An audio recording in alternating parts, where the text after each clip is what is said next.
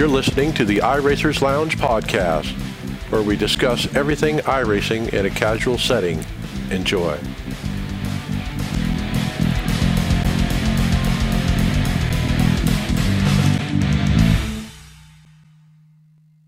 Welcome to the iRacers Lounge. I'm your host, Mike Ellis. iRacers Lounge is a podcast for the iRacer, where we talk all things iRacing in a casual setting. Joining me are the usual characters Brian Maccubbin. Hey everyone, how's it going? Hey, David Hall. Hello, hello. Donnie Spiker. Good afternoon, everyone. And Greg Hecktus. Can you hear me? On the show today, we will review all the new goodness from 2023 Season 3 build. A new Porsche Super Cup champion is crowned, and we get Boosted Media's long term review and final thoughts on the Simucube active pedals. And remember, you can follow along with us on your PC or mobile device in real time as you listen to the show and see for yourself all the great topics and products we'll discuss by visiting iRacersLounge.com and selecting show notes. So let's see you there.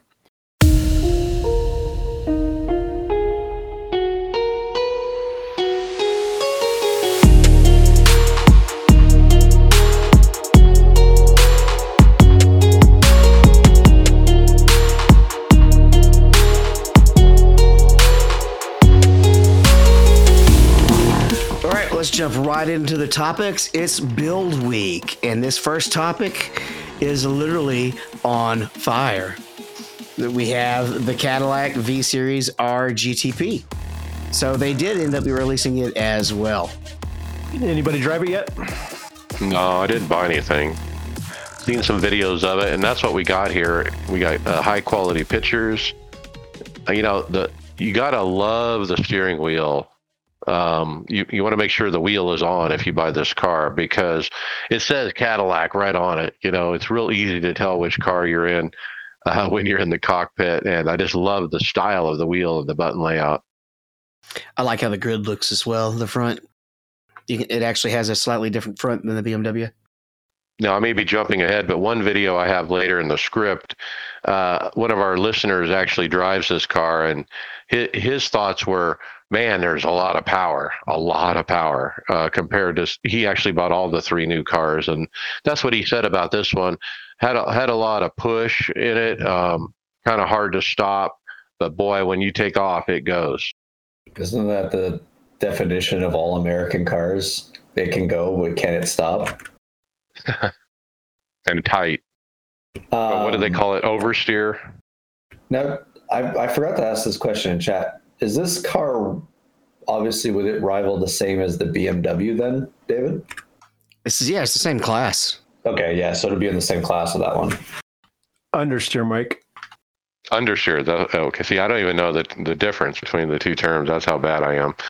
But I well, I understand what he means. He when I watch him drive it, he was tight. It was you know it was hard to turn. Understeer is European for tight. There you go but you know, I'm going to call it type, you know, because here I am. Definitely a pretty looking car. We also have a, a video of it, and it's going to be in IMSA, so they're not putting the LMP3 in. Obviously, they're going to be sticking the the uh, the caddy in there into the IMSA and probably the Euro Series as well. The engine definitely has a deep rumble, doesn't it? Naturally aspirated V8 with an electric motor. I like he's sitting on the left side of the car and not the right, like the uh, the other one? I think the BMW sits literally right in the middle. Uh, is it? It's a little bit off to the left. The other one that sits on the right is the LMP1 um, Audi, isn't it? Or is it the Porsche? The the Ligier. The, I'm talking about the Ligier is on the oh. right, I think. So is the um the old Radical. Is you also sit on the right of it. Well, then, speaking of Ligier, David, well, that's what's uh, coming up next. We have a, a tweet from iRacing. Oh, from us. Why?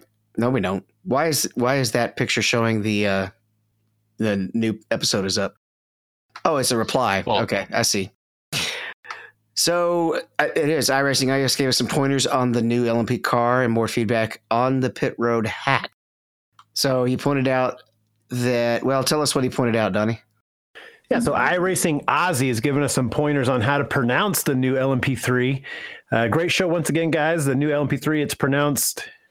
His take is, and we'll we'll get take his word for it, Ligier or Ligier. So however you want to let that roll off the tongue.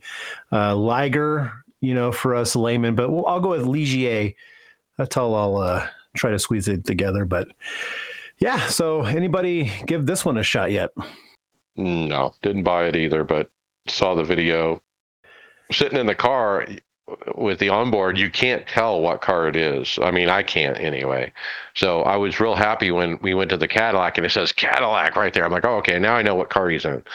Uh, but that's my first feedback is they need to brand the inside of the car with a brand or something. Yeah, I don't own any of the prototypes, so I think this would be a good progression for me if I wanted to go that route. So I'm kind of happy they they got the LMP3 into the service. So that'd be a nice car for me to start off on once I go down that route. Now he uh, in that video that we have later, he drove this car as well, uh, the Ligier, and he uh, liked it. it. It it drove very well. It didn't have the power like the Cadillac, but it turned better. It's because you're not going as fast. it is a different uh, class, obviously, LMP3. Uh, the other feedback that we got from uh, iRacing Aussie was on the on the pit speed limiter th- trick. Uh, he said no penalty even in IndyCar when you're doing the upshifting uh, back and forth. Uh, he said you can do one mile an hour over manually also with no penalty. So that was the remember in that video last week that was the third thing the guy tried was he did it without the limiter and he just pushed it right up to the limit. But uh, what iRacing Aussie is in confirming here is it's one mile an hour over you can push it. I think though the the current question still is: Is that considered an exploit or not? If the game's not giving you a penalty, but does it count as an exploit or not? I don't think so. I think it's uh, experience. I mean, we're all there to be able to try it, right? You can all try it, just if we get caught. It's about if you have the knowledge to do it, you know, kind of thing. But I mean, but look at it from a different aspect. Uh, remember a year ago, the grass uh, problem at Spa, uh, where they were going down the straight in the grass to cool the tires um, every single lap, and you know that ended up being you know not cool at all. But I mean, that's kind of in the same vein, right? You you find something that's a little weird and you do it. And didn't some of those guys ended up suspended? Exactly. So I don't know. I mean, can you get suspended from doing this uh, on pit road? I don't think you can. I mean, uh, because the the pit road limiter or being pit road speed thing is all automated uh, penalty, right? So if it's either a yes no penalty, right? It's also a tiny advantage. You're talking, especially when you're doing uh, most of the time. This is happening in roads with no cautions. I think for me personally, I wouldn't do it. The reason is is during a road course race, this is that one break in the action where I can breathe, my heart relax a little bit, maybe grab, reach down and get a drink, you know, out of my my cup.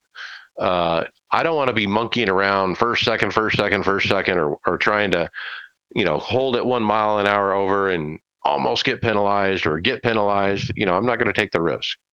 Yeah, I'm not. I'm not good enough on the road to for it to matter. So I'll take my pit limiter and enjoy the break like Mike's talking about. You lose five times as much time if you get one slowdown at, at Le Mans. Yeah, so you're not, you, you know, your point, David, it's not a lot you're talking about a tenth, a two tenths. All right, Brian, how about uh, Garrett Manes getting him a new real ride?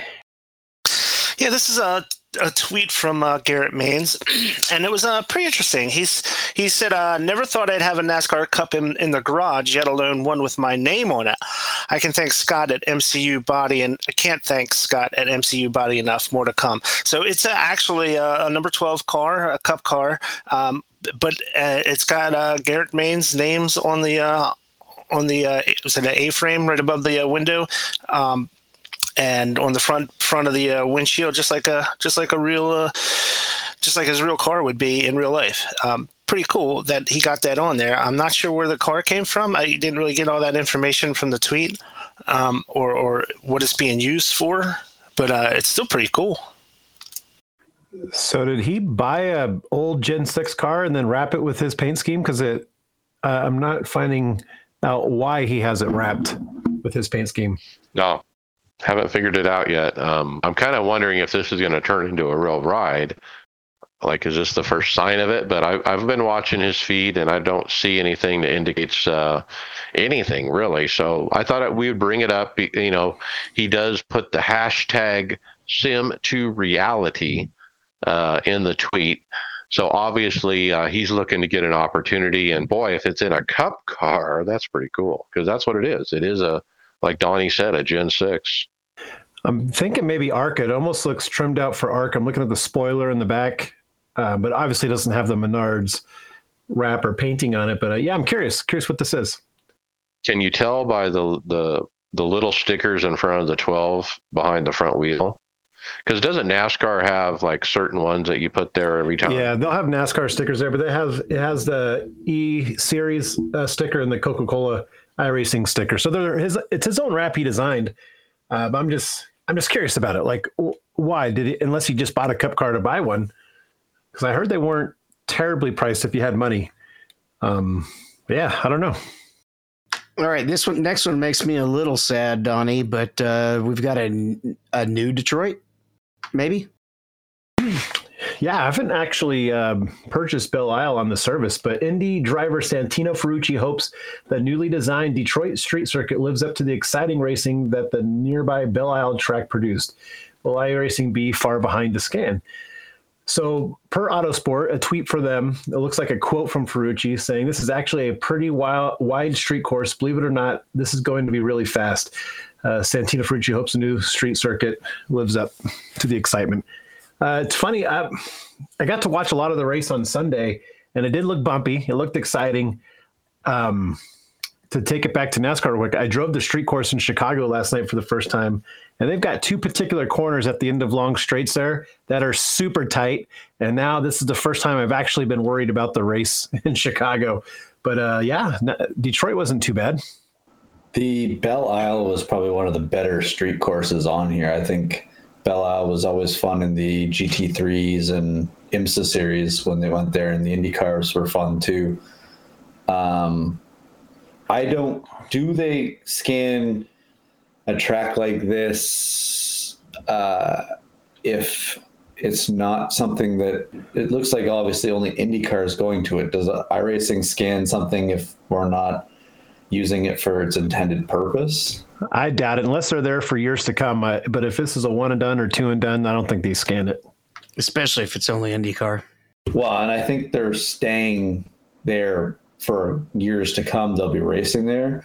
But like I said, it, who knows how long that contract for uh, that Monster has for um, the IndyCar series. But I just I just don't see us getting a, a street course for only being open for a weekend to get it scanned too, right? Yeah, it'd be hard. I think IMSA was there. I think the Michelin Pilot Challenge was there. Yeah, the Pilot Challenge was there. So they had other things in Indy there, but not probably enough to get the scanning crew out there. Like you're saying, they have to probably get out there weeks before the event happens to to get it scanned and then to redo all the artwork. But I thought they could scan I, it quicker now because can they just do it during some downtime during the weekend? My thought is with the cold relationship with IndyCar and iRacing, uh, and that kind of thing, and the loss of the IndyCar, the Indy 500 license and whatnot. I mean, I don't see iRacing going out of their way to to scan this track. Like you said, um, there won't be any demand for it within uh, our service. You're, you're, talking about not getting. They, they wouldn't be probably invited at all to the weekend. Even that, I mean, but but even so, if let's say they do, and then they put it up for sale next season or whatever, who's going to buy it? It's not like everyone's running IndyCar right now. Well, this goes with another topic that someone was trying to bring up in here too. We're going to talk to about in a little bit. I don't know if it's next or whatever, Mike, about the CART series. Right. But um, I don't know. Is that topic the next one? No, we got to. It's it's a. Should we skip ahead to that one since it kind of flows into sure. this one? Well, I'll take it then. So, uh, Alex, uh, how do you pronounce his? Alex. Uh, where is his last name? Why did I lose it here? Um, anyways, Alex Slabulvics, sorry if I pronounced that wrong, um, asked in the forums for a poll for the legacy CART car, which uh, if iRacing would scan it in the next year or so or whatever. And I guess I was reading through it. I, I, I don't believe they're going to put any energy into an open wheel series on the IndyCar pass side because um, it sounded like someone in there also pointed out that IndyCar owns all anything that has to do with CART and all the uh, uh, open wheel racing in the U.S. type way that or whatever it's under the licensing. They inherited that heritage, so to speak, of CART. That was part of the the merger deal, I think, as far as I know. Um, so again, I mean, I don't. I, I this was a neat poll. I mean, that, I love the leg, legacy CARTs uh, era back. Um, you know when uh, you had Greg Moore and all these guys running like crazy in these turbo cars, and they go to Texas and black out because they're going so fast and what a beast car it is and and I would love to have it in the service but I think realistically it's not an active car anymore it was only active for a handful of years and it's part of the Indy legacy and for the same reason we just talked about uh, with the cold relationship I don't think that this is on the horizon so uh, there is a poll in the forums. Uh, 71 votes voted no, which ended up being 68% said no, it won't happen. And you guys mentioned them spending time with the American Open Wheel Ladder. And that makes sense because they just got with FIA last week and they're probably going to start developing something in that realm. Um, probably spend a lot of their time doing that. Well, Right. the other thing, Like focus too- on the past, right? Um, Mike, I don't know if you see. Whenever I think of CART, I think of uh, I think of the movie Allmendinger. Driven. I don't know why. I just always think of Sylvester Stallone. In Well, Dri- it was Driven. CART during that movie. I mean, they were CART during that movie. Yeah, the Target car and the Motorola car, like the two iconic cars from that year, that that era.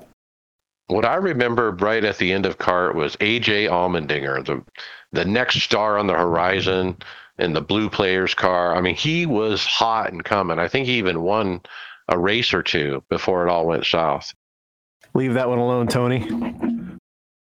So if if they were passing out, um, you know, in the corners at Texas, you know, would they sim that? You know, like if you play these flighters flight sim games, if you pull too many G's, the uh, the um, your POV gets narrowed as your uh, as you start to lose consciousness. They should do that if they're going to do a, a high high bank turn where uh, where the G forces could uh, lay you, lay you unconscious.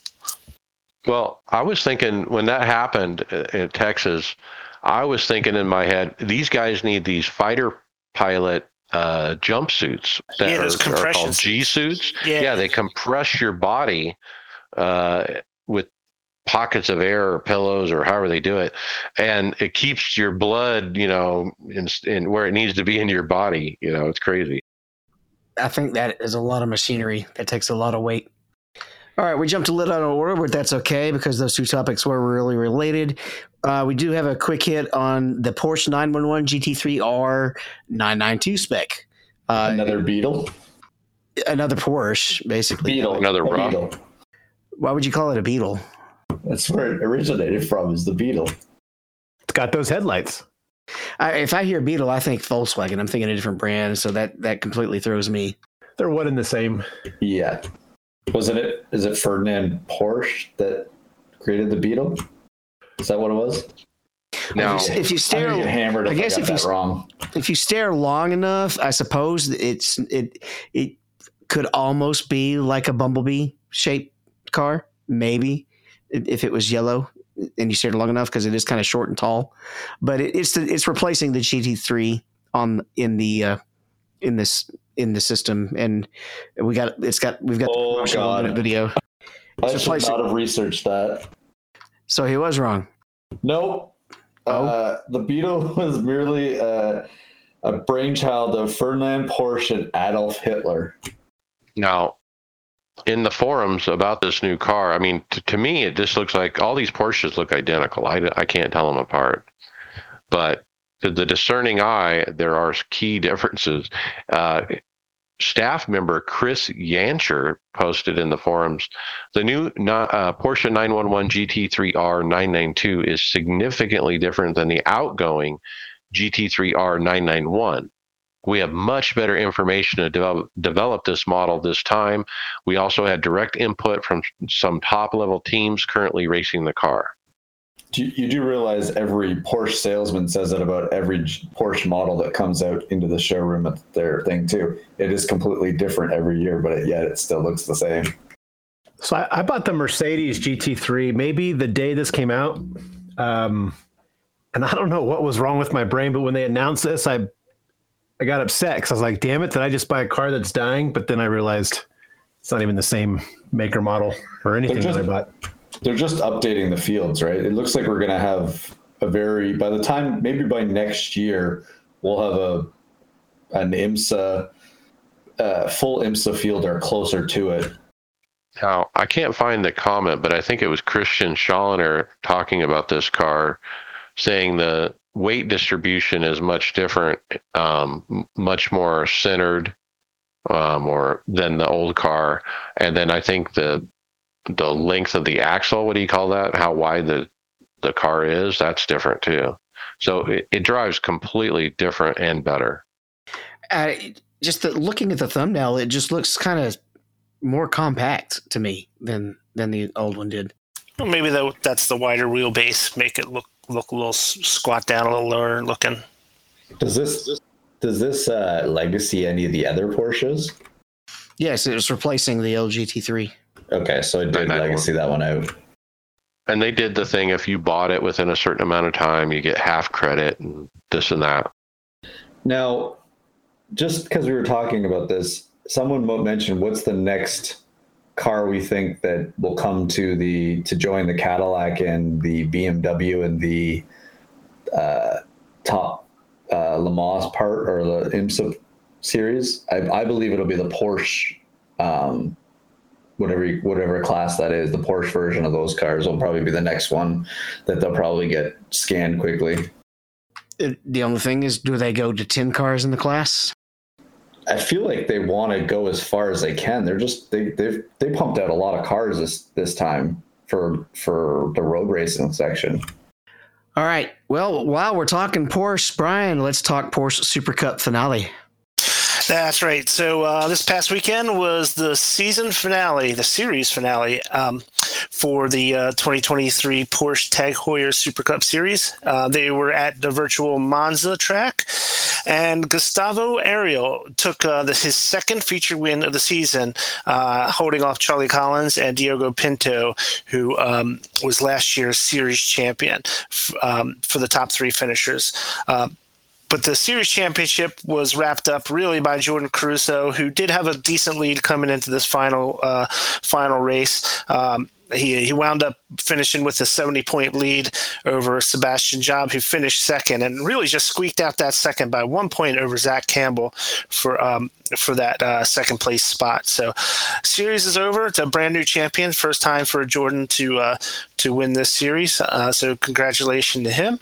And uh, we'll be back again next year, I guess, for uh, the next season. Um, I'm assuming this is going to go on. I don't see any any reason why they would uh, discontinue this series in favor of a uh, a road uh, open wheel series. Even though that I think we're coming out with another one with the jet car, right? So um, yeah, so yeah, so uh, I think the Porsche will be back. I, and I still think it's going to be their um, their road racing um, top series uh, for for the for this for the uh, sim. So um, we'll be back next year and uh, see how they do. Um, Sebastian Job is second place again. He was a uh, just uh, just had too much bad luck throughout the season. Really, um, Jordan Caruso was very solid all year, very consistent, and and you know that's what we see in these championships, especially with the um, inversion. That uh, consistency and staying out of trouble typically uh, wins you a championship. You know, if you got the speed like Jordan did. Pretty cool. All right, congratulations to the guy, and uh, thanks for that update, Brian.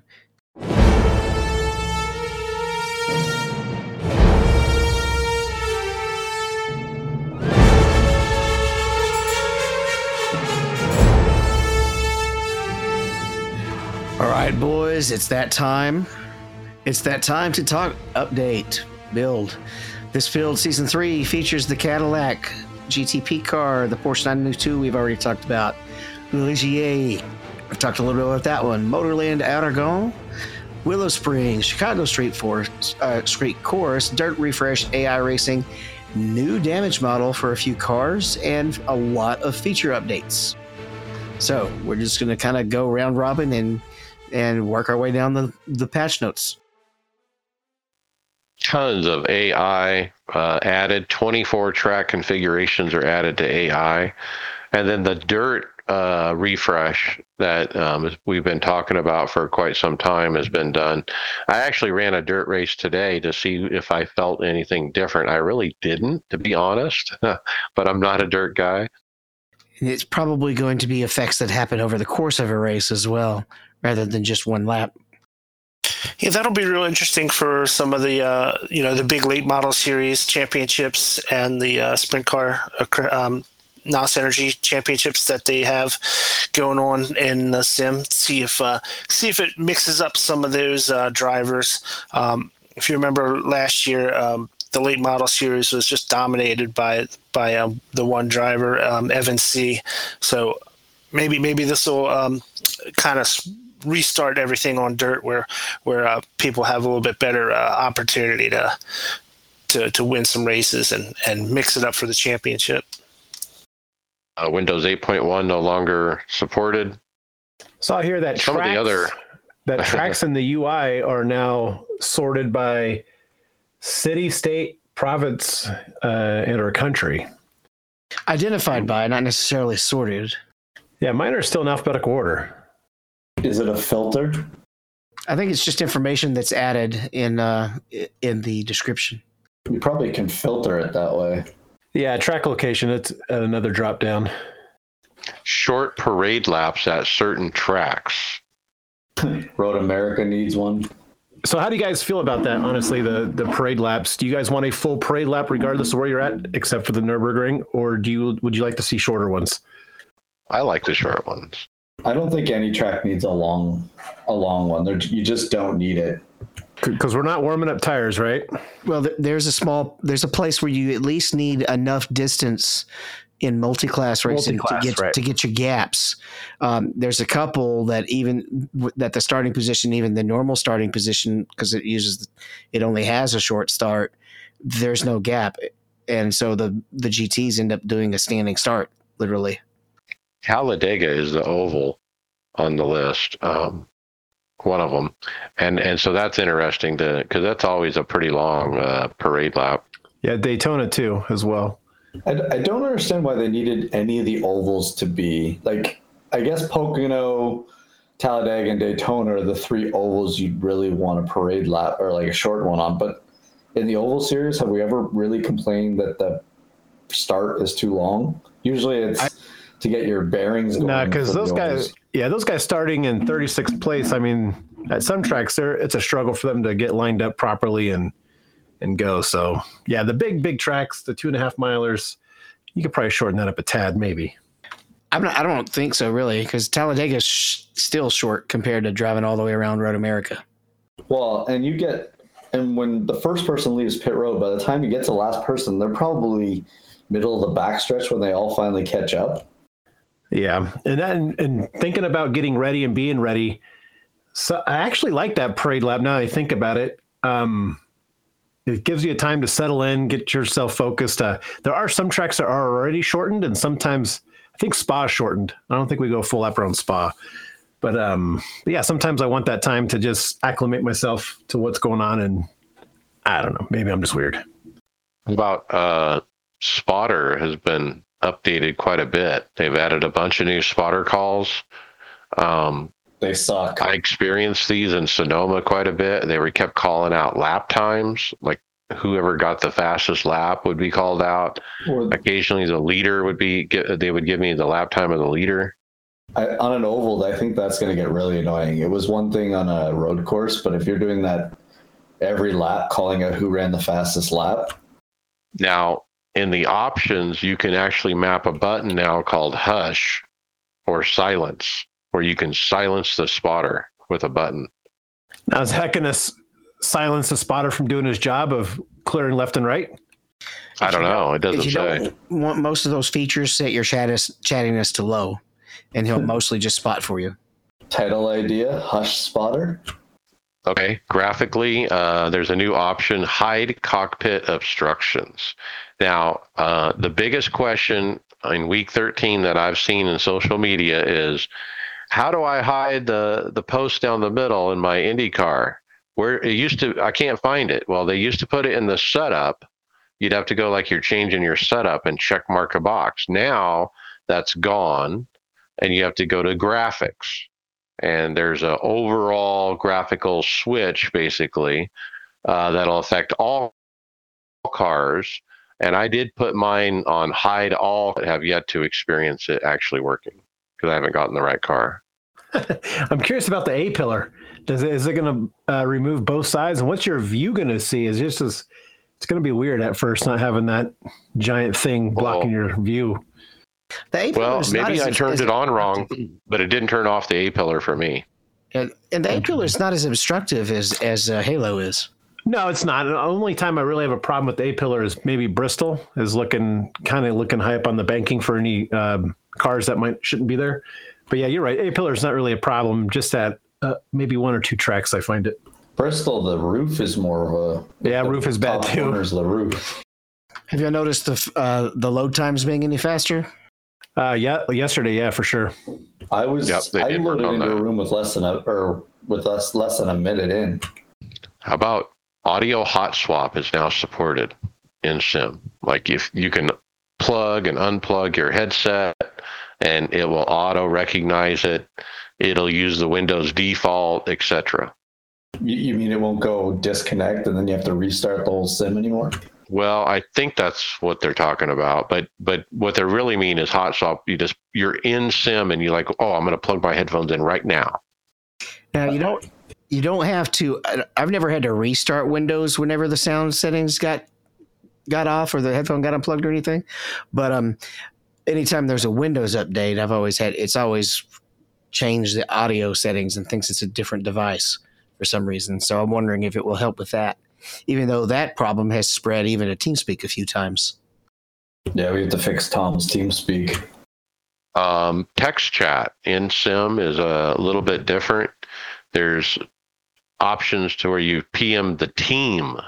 So for multi, uh, you know, team racing, um, you can type out something with a certain command and, and PM everybody in the team at once. seems odd for so so many different programs to be able to chat chat wise doing it over text but i mean there's someone on the team that might be only able to text people while racing in. Spotters. This doesn't pertu- david's got about five months until this means something to him Okay, so force feedback. Um, there were a bunch of changes to force feedback, trying to slow down the max, in, you know, force when you hit a wall and and that kind of stuff. Um, the biggest thing is, I, you know, I normally go to F9. I run a few laps, and then the auto button comes up, and I hit it, and it marks where it should be. Now you can just run a few laps and do a control A. Control A will do the same thing. Now, I was a little dismayed though that when I tried that today uh, at Sonoma, that it put me at 35 uh, newton meters instead of the normal 25.4. So the calculation that it's doing is very conservative, and I had to manually bump it back down to 25.4 um, to get it to where I like it. And so I was a little disappointed. Is that just a, a fluke, or is that how David Tucker wrote this thing to be more uh, soft? I guess I don't know. So more to come on that. I'm still trying to figure out everything he's done to the force feedback. That hits most of the highlight options. Um, there's a few changes to the AI. Nothing in there looks really exciting. Or, or I mean, not the AI, the UI. Right. Except, uh, interestingly, Maconi's setup shop has been added to the paint shop. as what a sponsor for Yeah. cars Yeah, you can add him to a car now. good for them We got updated next gen artwork for spoiler packages on all the correct cars on, on all the correct uh, tracks. Even dirt diffuser on the dirt track. Before we got to that one too, Mike, I guess on the road side, I guess we did cover this kind of, but so they did make a it's called a GTP class for the BMW hybrid and the Cadillac, the new Cadillac, and um, what's this GT1 series? What are they part of? Is that their own series? GT1 are the old, um, they're they're uh, leg not legacy historical GT cars. Okay. You know, and to my disappointment, Gen 4. Man, I was hoping for Gen 4 updates, uh, like big ones, or something different than what we've run this last season. Now, it does have some updates, but it says ARCA Menards Chevy slash Gen 4 Cup because it is the same car. It says all a new damage model uh, tuning pass has been completed with lower brake limits. Fixed an issue with the UI model for this car missing ducks and setups Nac- were updated. Nactiduct. Nacta duct. So on the one of the things they're talking about in the simulation section is dynamic track. They have improved or the way that the uh, dynamic track algorithm is calculating on surfaces and particularly on the outside of track edges. That will be interesting. They also say they they've generated the way they're generating race splits on car classes has been improved. I'm curious. I, would- I, would- would love to have had more details on that. That's all it says. It was improved. Yeah.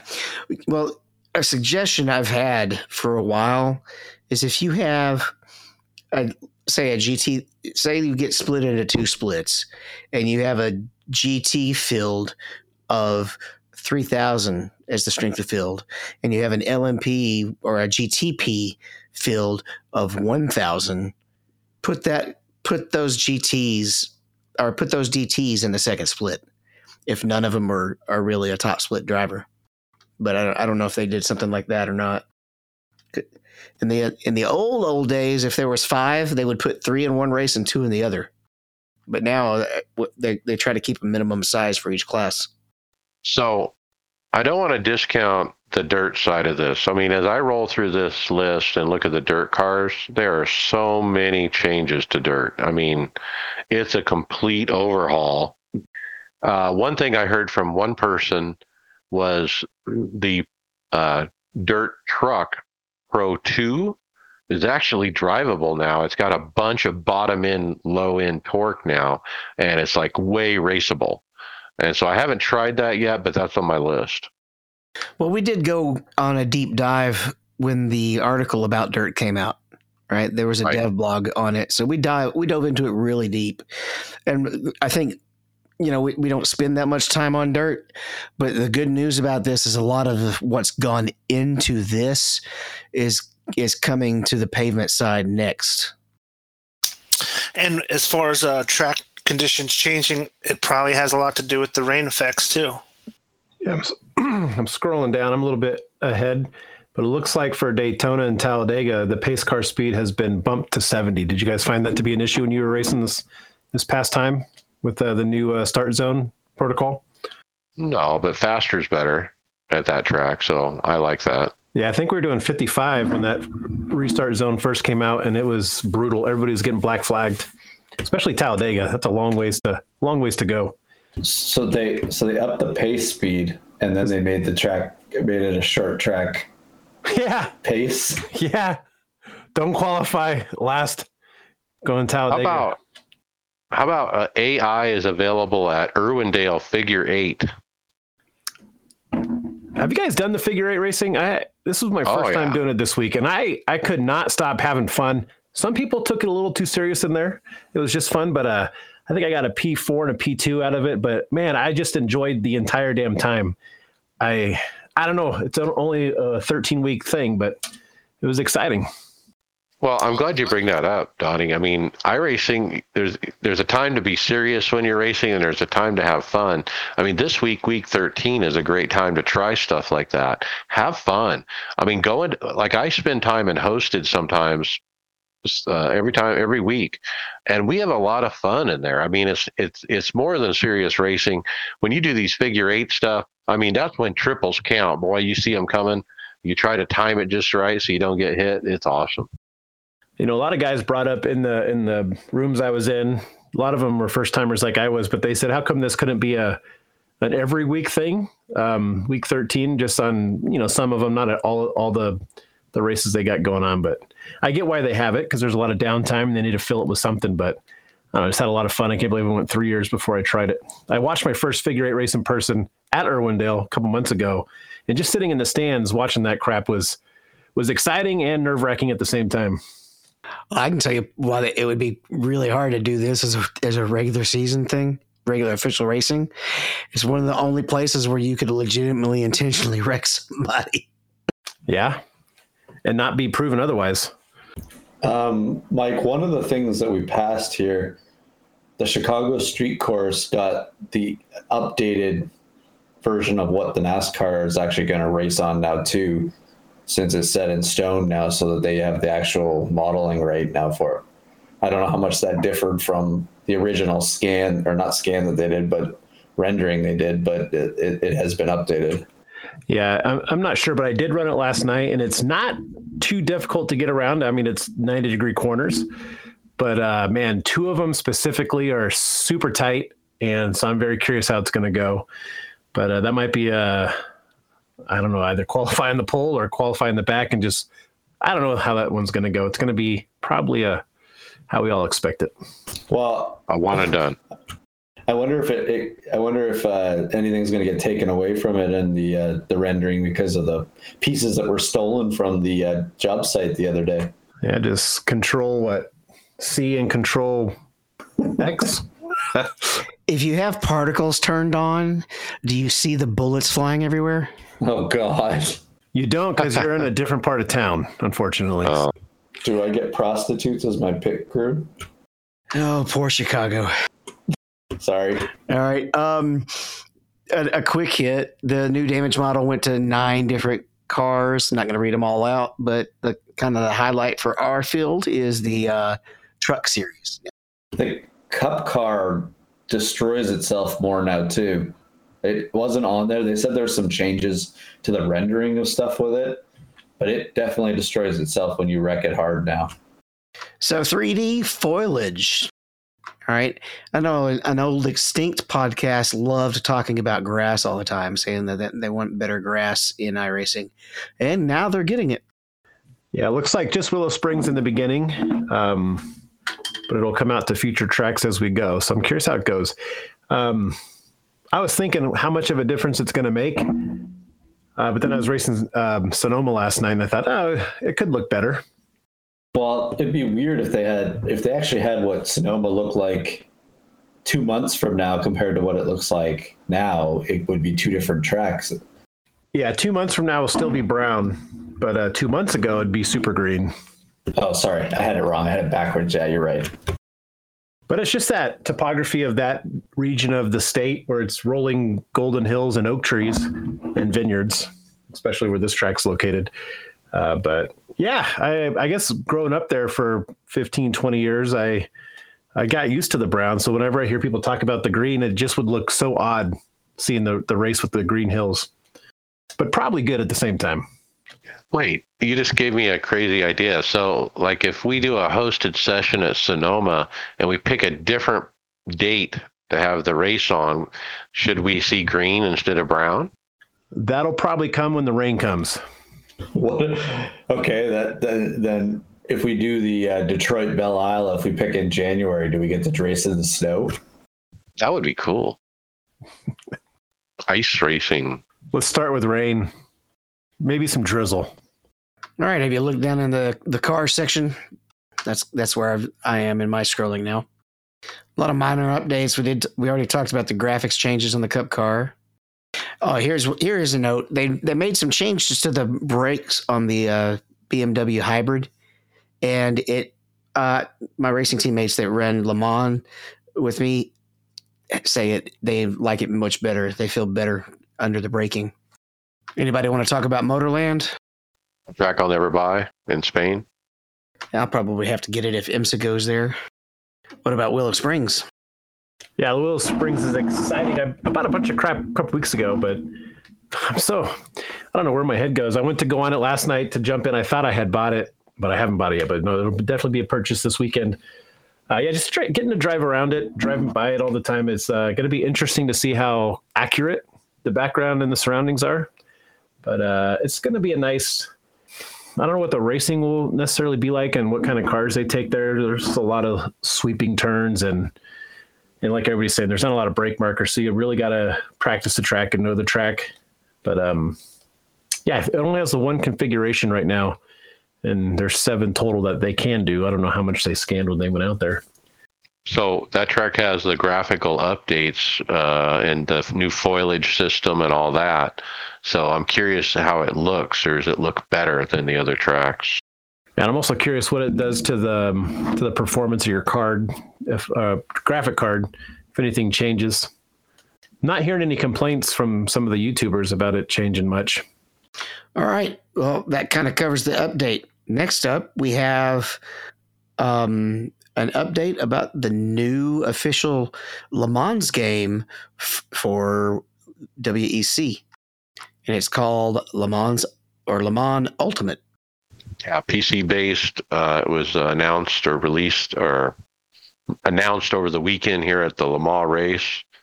And uh, yeah, this is what Motorsports Games has been working on, folks. While everyone's waiting for the NASCAR update, and while everyone's waiting for the IndyCar game, while everyone's waiting for uh, all these other games that are uh, just you know smoke and mirrors. Yeah, this is the game they actually were working on, and it's called Le Mans Ultimate. So it is just motorsports game rebranding.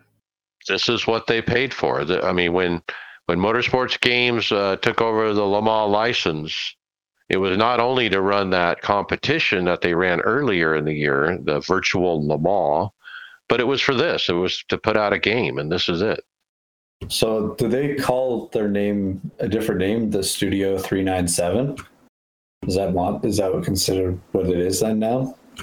Well, it's a good question. Um, Because are that's what the it's saying same thing? I don't know. is 39 Studio. Yeah, if you go So down, maybe to, I'm confused.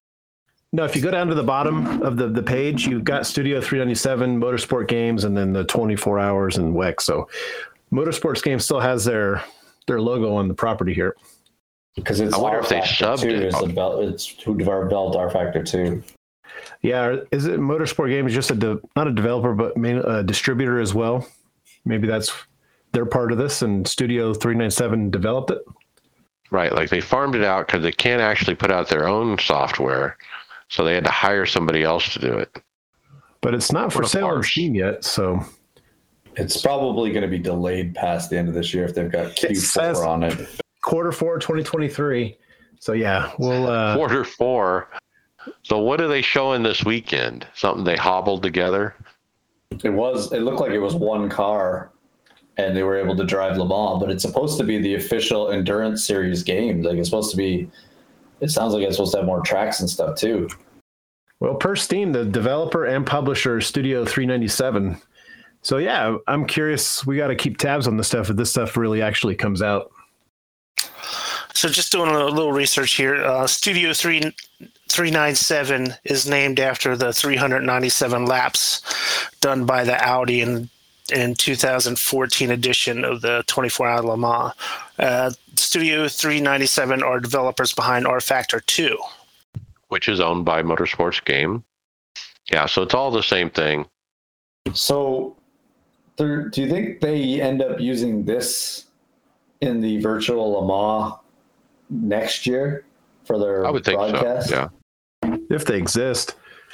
It's saying because I, I pulled one of the frequently asked questions here. It says, "What happens to Le Mans Virtual?" It says it will bring Le Mans Virtual Series, the biggest racing esports series, to Le Mans Ultimate platform in the near future. Let's talk about something more fun.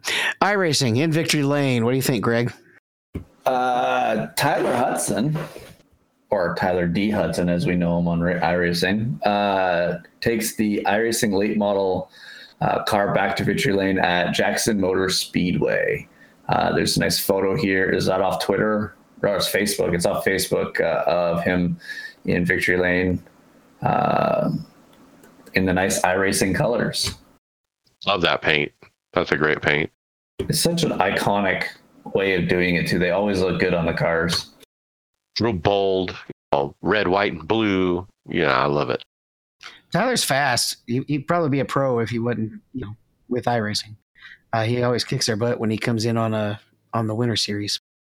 Look, I want to point out. Look, he's winning in real life in dirt late model, but on the forums this week especially, Tyler is very active right now, um, talking to everybody about dirt and the dirt refresh and what's changed over what the way it used to be versus how it is now. So people that are going into forums saying this or that, he's talking back. He, I mean, he's not p- telling them they're wrong. He's telling them why he's right. He's giving them video proof. Like, like in one comment, he put up a YouTube video. It said, "Watch this." At this time frame and you'll see how the car does this or that. That's what we're modeling blah blah blah blah. And so um, yeah he's been really good uh, about explaining to the community what's going on with dirt which is needed because there's so many changes. All right donnie next up we have a prediction for road to pro round two and who's going to basically make it i guess into the coke series yeah, Coke Series driver Derek Justice gives his prediction as to who makes it out of round two of the Road to Pro Series. And he has a giant list here of who he predicts is going to be on it and some bubble drivers. He does have Ray Alfalla making it in, back into the Coke Series. Um, you guys notice any names? There's one guy I used to race with a decent amount of, and that's Matt Kemp, and he has him as a bubble driver. I think I raced with him in the, the truck series a few years ago. Well, I want to throw out some names. Uh, Boyd Hogan. I mean, we've run. David, you know him. He, run, he, he, he does run a lot of NIS as well, and he, he's right. not he's not been on NIS lately or even a Open. Actually, uh, Anthony yeah. Burrows, he won the second race I ever entered. It was a street stock race. I'm not sure if that was rookies, and I don't know if we uh, actually entered at the same time. But we uh, he he won the second race I ever entered on the service. I don't know why I've always remembered that damn name. I've been in a and lot of races with Navarro and Eberhardt as well. And then a blast from the past, Kenny Humpy, uh, former Coke champion, uh, trying to get back into the Coke series after I don't know how many years he's been gone. But Kenny Humpy is uh, man, he's fast. He's no. He's been uh, around forever. Oh yeah, pretty cool. All right, we really basically covered this next one, right? Do we need to hit this one? No, again? No, this is yeah. I think we need to talk about this. I'll take it. But Greg West did put up some uh, what he calls season updates.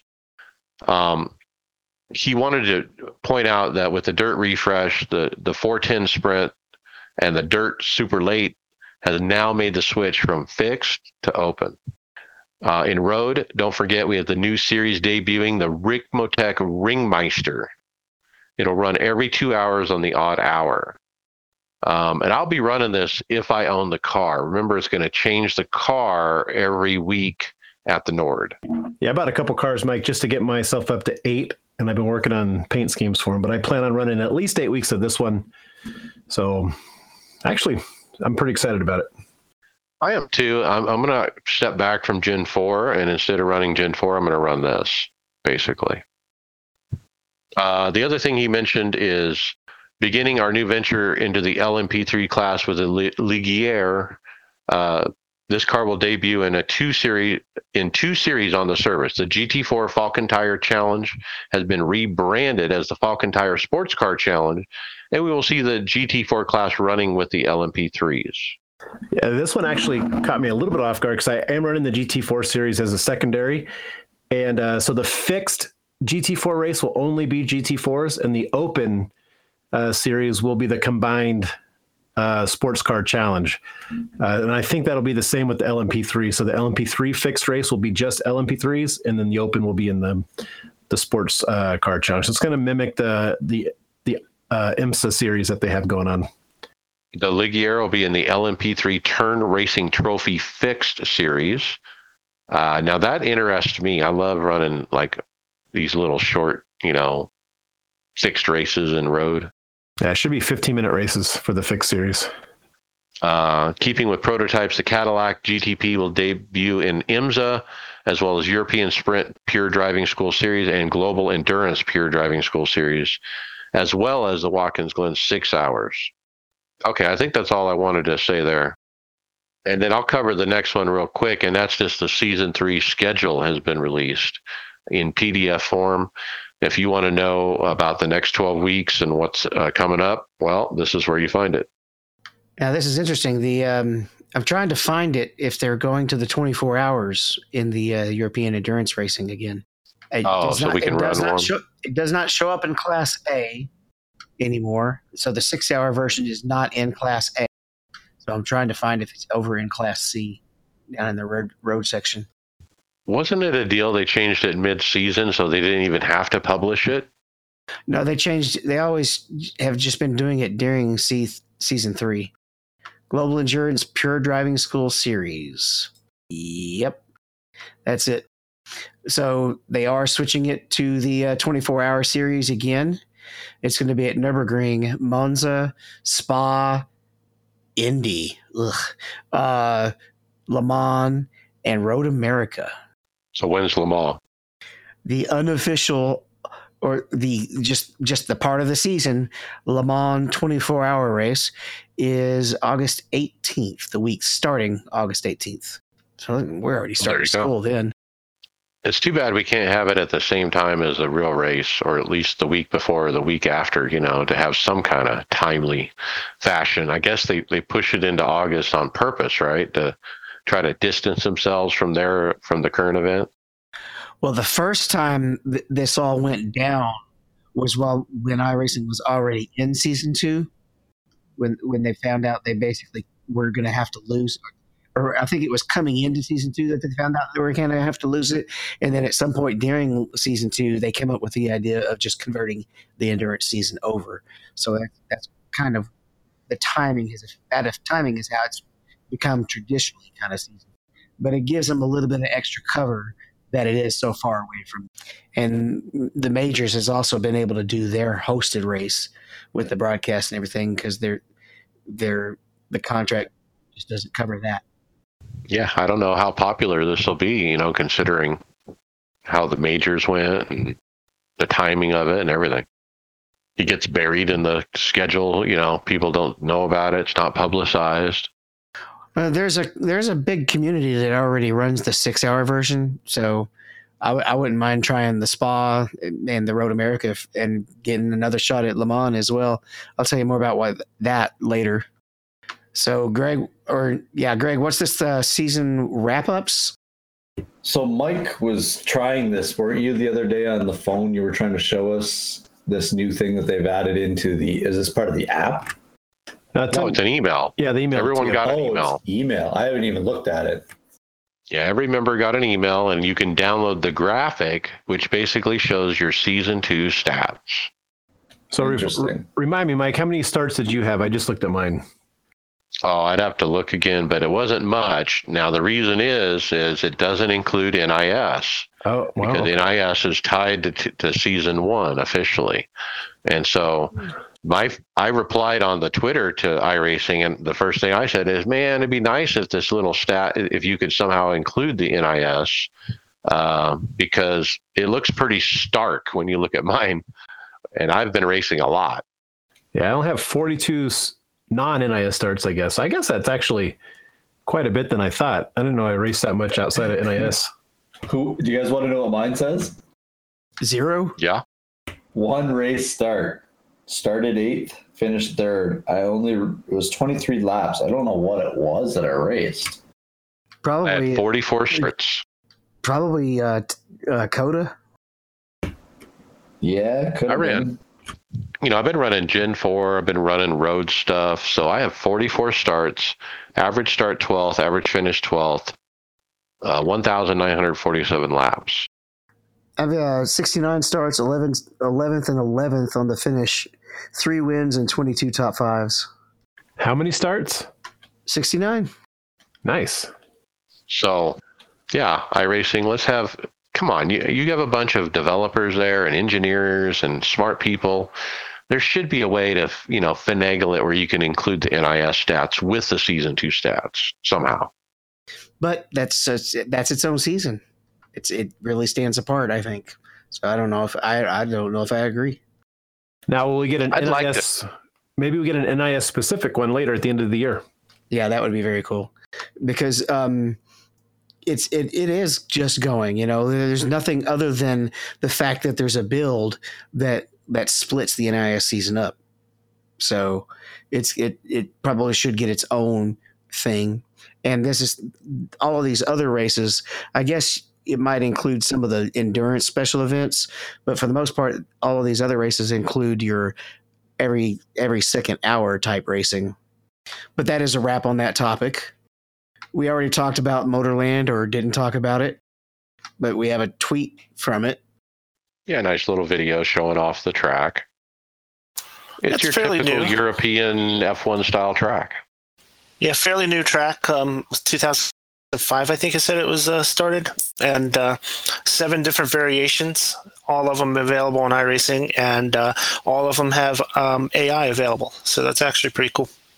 We we always get wrong what races there, so I'm just going to assume Moto GP races there, uh, since that seems to be the answer for all the other tracks that came out that isn't too popular.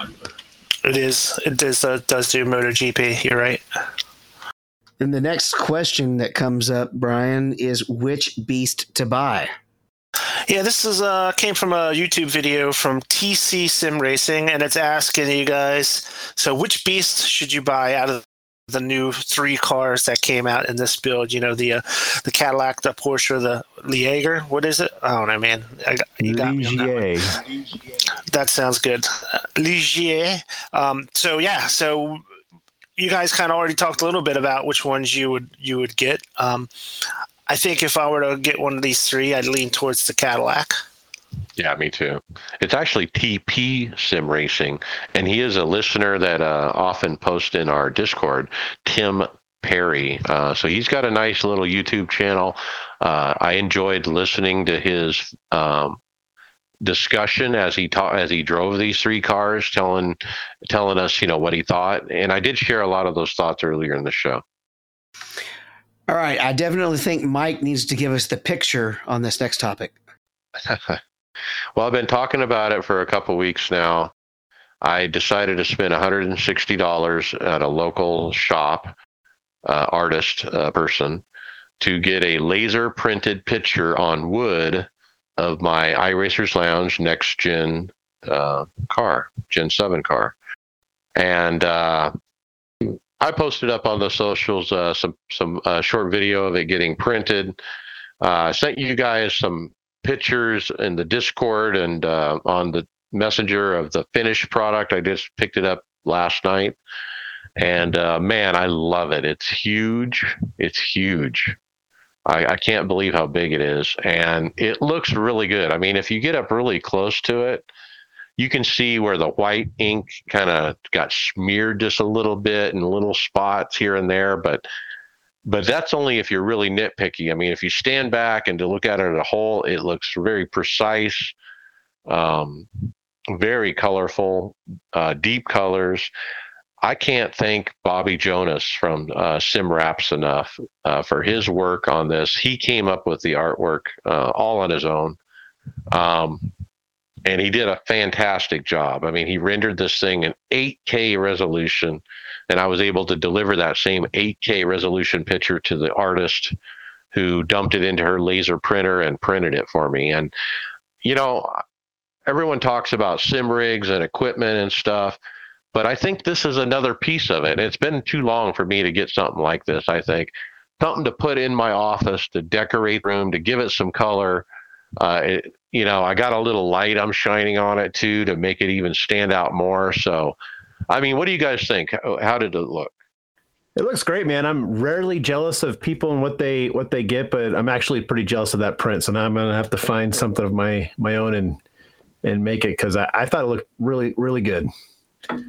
I like the video you shared late last night, Mike, where you kind of entered your room and showed how you kind of had it displayed with everything else.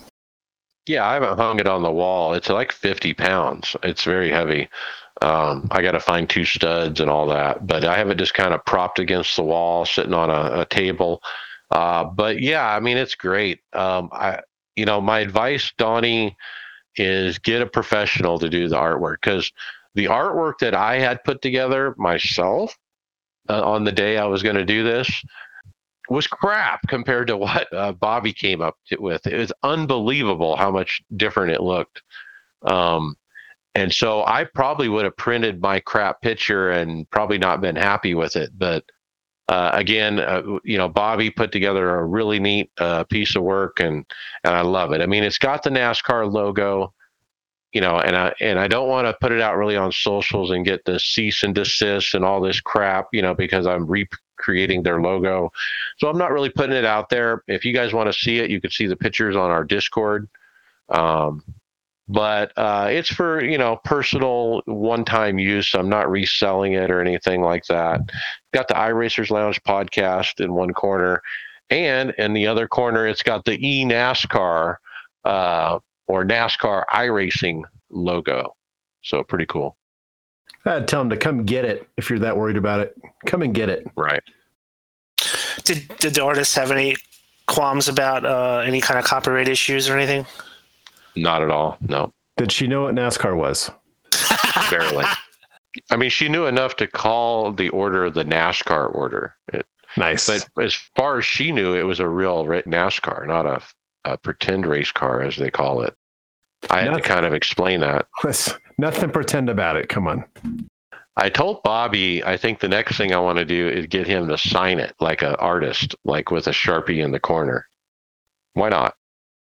Well, the value will go skyrocketing after that. That's for sure. Look, uh, digital art is hard. I mean, like I said, I tried it. I was doing it on my own, and it sucked. My output was was horrible. I mean, got these really cool motion blurs and different things going, and it was still crap to, compared to what he put together. So, yeah, kudos to Bobby. I couldn't have done it without him, but I really like it. Uh, my family is like blown away. I'm like, wow, that thing really stands out. Yeah, we still have good links down in the description, right? For Bobby, if somebody sees this and they they they're interested, they can uh, get it get a hold of him, right? Well, that's the thing. I mean, you, you got to go to SimWraps. You got to get the artwork uh, in in your hand, and then you got to find somebody who has one of these laser printers. Now, you now the lady I used, I, will tell her, i tell you now, it's qbhome.com, like Queen Bee Home, and uh, she will ship them. She will print these and ship them all over the world. She normally prints portraits of people and dogs, and so I'm the first person who's came to her with some sports uh, related uh, printing. All right, let's talk some events real quick. The next major event coming up is the iRacing Washington Six Hour. That's presented by VCO. Standard start times, standard license. Got to have D4.0 road. Uh, the session start time in ra- in game in sim is going to be 10 a.m. Warm up 30 minutes. Race is six hours. It's attached qualifying. Dynamic weather. Splits by iRating. Um, and it is a team event, two to sixteen drivers with a fair share rule. The third, the stop and go limit is thirty-five this time, and then every twenty after that. There is no DQ. Field size is fifty, and it's the standard IMSA cars, including now the Cadillac Five Series. What's it not including, though, David? Everybody in the forums squeaking about this. No LMP3. And apparently, even the real uh, six hours of Glen includes an LMP3, but we're not. We don't have an LMP3, and I've said, like I said, I saw several people squawking about that. Well, to do that, they'd have to either go up to 10 cars or cut one of the GTD co- cars. Um, and it's not it's not game breaking because LMP3 is going away from the top series anyway. There will be no Right. LMP3s at all in the field next year at Daytona. Yeah, I'll be running this uh, the Mercedes with my son. It's kind of cool that it's Father's Day weekend, is it, or is it not? It might Next be. week, next weekend's Father's Day weekend. Okay, this isn't this weekend though. This is a couple weeks, right? Yeah, I never announced the time, did I? I think it's the 17th, or at least that's when we're running. That's Father's Day Yeah, weekend. That'll be dates next are weekend, right? 16, 18. Yeah, 16 through 18. Yeah, so that's I'll use that. Uh, actually, my wife doesn't care what I do. But uh, I was going like, ah, that's how I can sell it. I mean, the boy are gonna race on Father's Day Weekend, but no, uh, it should be good. He hasn't driven the car around the track yet, but uh, I think you'll be all right. You definitely don't have to worry about getting bitched at about not doing family time if you're iRacing with your son. I mean that you've got it the best of both worlds there. Exactly, and she's going to Seattle this weekend, leaving us all alone. So, you know, tit for tat, I guess. All right, uh, Mike. The next, the uh, last topic, I'll let you take because it's kind of you're planning on running it. Yeah, in reference to the Nürburgring Endurance Championship, Greg West did post in the forums this week um, about the opportunity to add a ninth car to the lineup uh, due to the changes in the build. Um, the most popular request was to add the Hyundai Elantra, and that was our first thought as well. But due to some technical complications, uh, we will not, unfortunately, not be able to add that car this season. So, in short, the Audi RS3 LMS and NEC exist as its own class by itself. So, we are unable to add an additional car to a single class class, as it would impact all instances where the Audi has been used by itself service wide. However, if we were able to replace the Audi class with a new touring class, it would invalidate all results so far this season with the Audi. But we cannot add the Hyundai this season. Rest assured, we'll include it in next year's installment. Is that because of damage model or what? I haven't quite figured that out, but yeah. That's a good guess.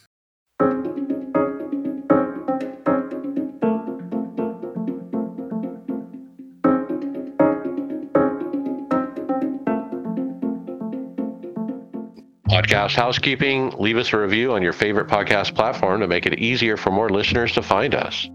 Mention the pod, uh, podcast to your fellow drivers so you don't miss out. We do appreciate it. Check out our Discord. If you're on the Discord, you would have seen the pictures of my new painting. Uh, don't forget to go to our website as well and check out the show notes. We're in regular rotation at the Performance Motorsports Network. All right, Brian, it's time to talk fantasy. And I'm going to start off by saying that my fantasy is to actually one week make the top 10. All right, well, let's see how we did. Um, winning the week at Gateway was uh, Mason Racing, um, 265 points, a really solid point uh, day for Mason. Um, he actually is in the lead overall in the uh, C- series series here um, over Canadrian, He's in second place right now. Um, let's see. Uh, looks like uh, speaking of Bobby Jonas, he uh, finished ninth this week. Uh, good job from him. Tony Groves finished 12th. Uh, Steve Llewellyn finished 15th. So um, not too bad for some of us guys. Uh, like I said, Mason Racing is still holding a, a pretty good lead over Canadian in the overall um, lead, overall uh, points total there. And uh, Spikerman uh, is the only one of us in the top 10 in the uh, overall points so far. So Donnie's still good there. Yeah, this week was up and down. I think Bobby was leading the race quite a bit. But uh, yeah, my pickums didn't turn out too well. I, my uh, my lineup finished pretty well. I think my worst finishing guy in the lineup was Allmendinger. I think he finished 14th. Now, I said I'm 43rd for the week, but I, I have Kyle Busch in my pick. So I'm a little confused. Well, it's the other four guys that you picked. I see. Was Kyle Busch in the garage? Yeah, I was going to No. say he was in my garage. So Hold on, I'll I was, find out uh, who you picked. yeah, I had I- Chase, Briscoe, Brad, Larson, and Harvick. you had Chase. Briscoe, yeah. Okay, I was going to. I just meant Chase Elliott. that would have been a bad pick. All right. And then where do they go next week? Or this week? What's that? Sonoma coming up? Is that right? Sonoma. So we got to get Who our road like course there? guys in there. Yeah. AJ. Uh, Al is good at road courses.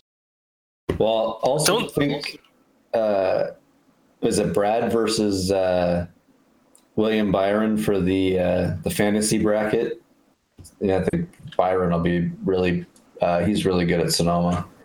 You know, that whole thing started out Fascinating. pretty awesome and then it kind of petered out and then it came back to life this week. So, Do you think it petered out because of what happened with like some of the stuff that's gone on the last couple of weeks? but yeah, most likely. too much to cover. We got to talk about TV ratings too. You got to squeeze that in. Got to squeeze TV ratings in before you squeeze anything fun in. It also is a fantasy type one. Like it's not it's not like a thing like where NASCAR is putting it on. There's money on the line or anything. It's just someone doing it, right? Yeah, it's all unofficial, but still fun nonetheless. Maybe uh, somebody like Neil Suarez, who's won here before. That might not be a bad pick. I'd like Cindric to finally do something. Uh, he came up with this road course guy mentality and and everything, but he hasn't really, other than Daytona. Well, we know he can turn left into somebody. Oh, but did he? I mean, two podcasts that are uh, heavy against turning left on things seem to think so this week. I know, I know, camera can skew reality, but just watching it, like from I thought he was entering the corner. Yeah. I mean, he obviously didn't make a sharp turn left. And it looks like he made his gradual turn into the corner while Austin was coming up to catch his arc. And I don't understand why it's so difficult to wrap your head around it. Well, they suspended Chase. They didn't suspend him, and they've got the telemetry. They didn't even they didn't even say anything on it either. They, they hmm. said they were Yeah, going to look at it. they came out and said they will not. At some point, they came out and were quoted as saying they will not suspend them. Did they? I didn't see any of that announcement. That, Yeah, that was could be right, though. Tuesday. Tuesday they said that. Okay, so there's they obviously don't see anything malicious. Yeah, even the eyeball test wasn't funky. Even though thinking when it happened, I was like, oh crap, here we go. But yeah, I mean, just as it happened in real time or the replay we saw shortly after, it didn't even like when Chase did, you like immediately thought in your head, like, oh crap, that wasn't good. Unless you're a Chase fan, then nothing is right in the world. Nothing happened bad. I, I'm wondering where that guy is on TikTok that soaks himself in uh, Coca Cola or Pepsi or whatever, and where he's been the last couple weeks. He went quiet, didn't he? Crying himself to sleep. My brother's uh, one of those Chase fans that I mentioned earlier in the group chat this week, but uh, yeah, he's uh, yeah, it, it's interesting. So yeah, so uh, road courses are fun for fantasy because uh, it opens up a lot more possibilities and a lot more drivers than what you would normally consider. So um, yeah, get your picks in. It's going to be a fun week. and it'll be an organic race. People are probably going to complain because there's not enough cautions. But um, yeah, no more stages this weekend. Living large or strapped for cash, it's all good at Metro Ford Chicago. Metro Ford delivers to you. Whether you're looking for a new or used car, we have over 160 vehicles in stock. Good credit, no credit, doesn't matter. We offer easy financing and guaranteed credit approval. Visit emetroford.com or call the owner, Patrick Milligan, 773 983 3166. Metro Ford of Chicago, serving Chicagoland and beyond for over 35 years. Will this computer run iRacing? Not now. All right, let's hit the hardware software sponsored by Metro Ford of Chicago. First up, we have the VPG Sim VPF 75. Take it over, Mike. Boy, this wheel. Carbon fiber front plate, injected molded grips, an aluminum and carbon fiber back cover. This wheel offers unrivaled performance and quality. 12 ELMA encoders, 12 APEM 6.5 in switches, three toggles, magnetic shifter, single hall sensor clutch, and a screen. Fully SimHub compatible. This thing's a beauty. Now, VPG has always had some some great wheels, and this one is certainly one of them. Yeah, the button layout I think is one of the nicest button layouts I've I've seen. As as many of these wheels as we've been seeing every week, this one kind of stands out to me. Yeah, it looks like on each thumb grip you could access one, two, three, four, six, seven, eight, nine buttons and switches. So it's actually pretty good on each hand.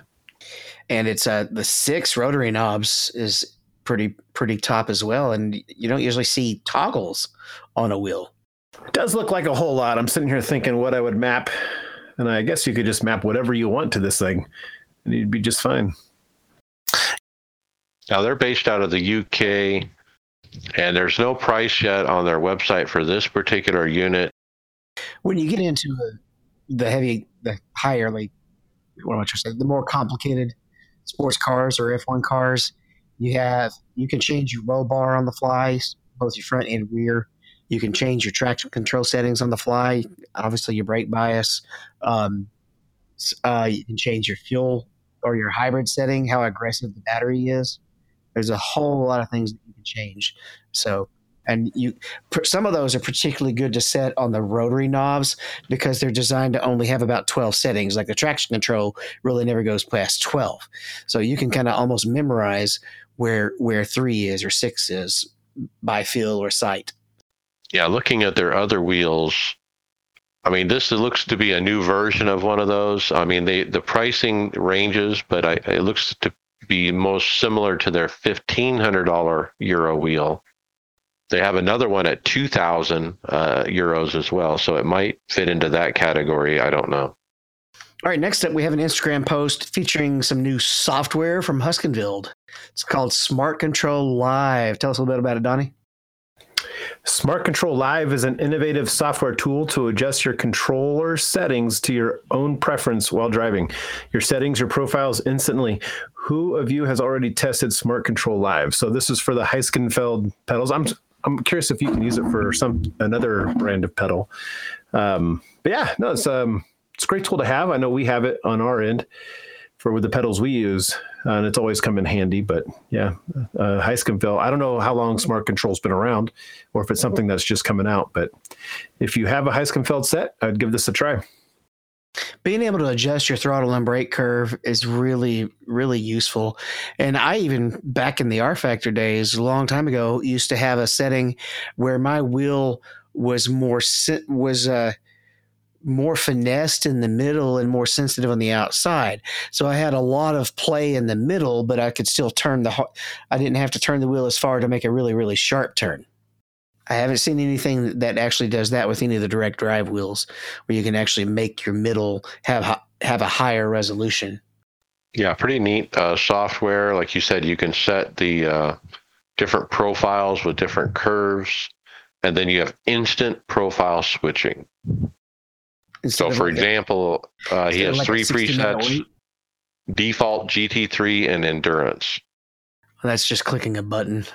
That's kind of funny that they they they boast that. All right, next up, Brian, we've got a button box.